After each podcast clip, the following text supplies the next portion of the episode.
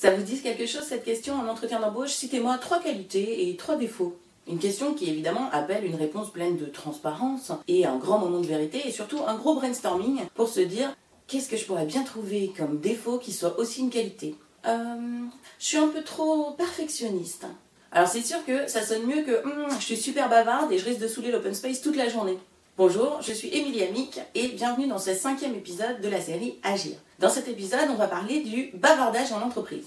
Non, non, pardon, on va pas parler de ça, on va parler du perfectionnisme. Alors si vous avez déjà répondu je suis trop perfectionniste à la question sur les défauts, eh bien vous avez mis le doigt sur quelque chose. Parce que le perfectionnisme, c'est autant une qualité qu'un défaut. Et même poussé à l'extrême, c'est un défaut qui peut être très handicapant.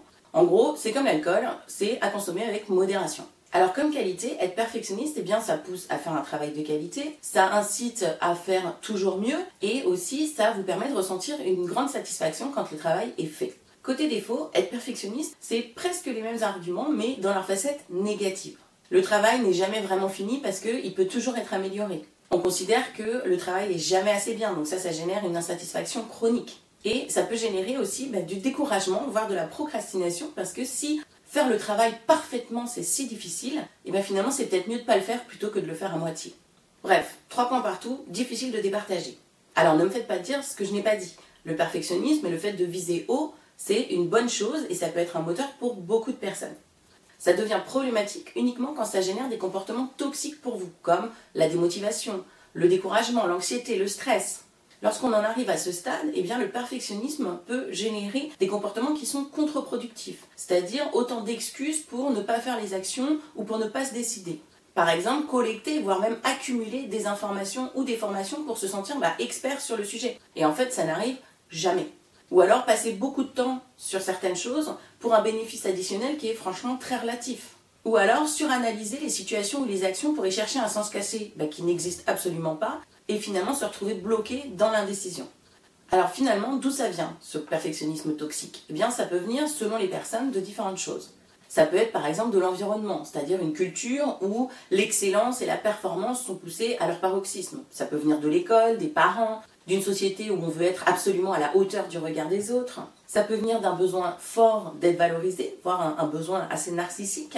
Ça peut venir aussi d'un manque de confiance en soi, où on estime qu'on n'a de valeur que par la valeur des résultats de nos actions.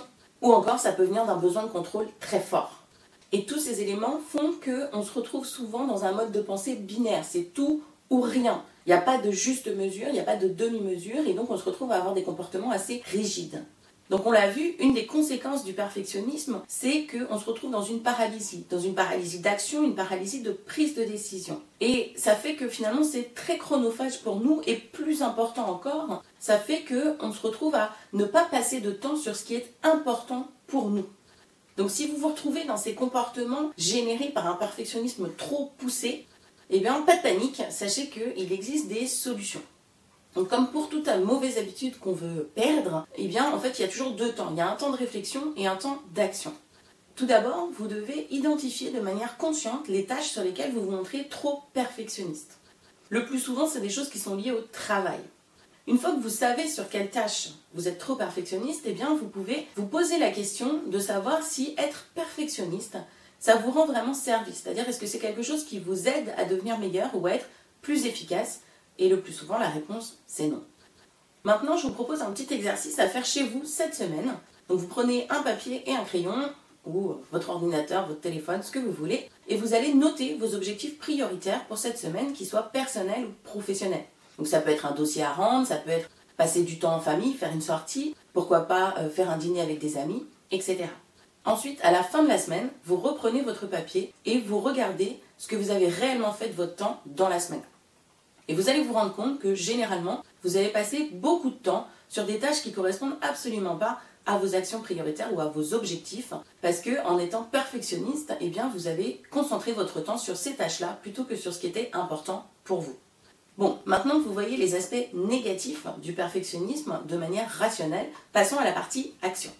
L'objectif ici, c'est pas de supprimer notre tendance au perfectionnisme, mais plutôt de la diminuer un peu pour ne conserver que la partie recherche de l'excellence et se débarrasser de la partie perfectionnisme maladif.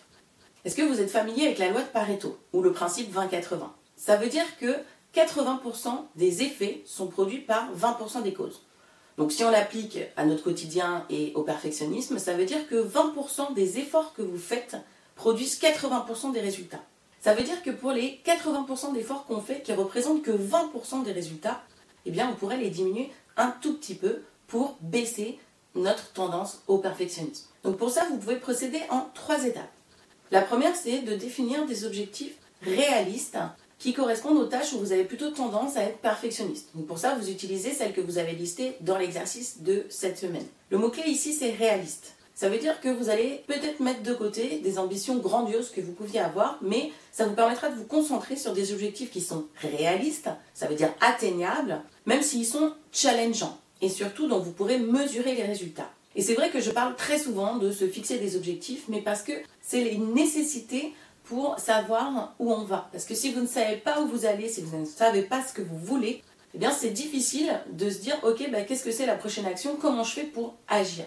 Si vous voulez en savoir plus sur comment vous fixer des objectifs, je vous encourage à aller voir l'épisode 1 de la série qui parle de ce sujet.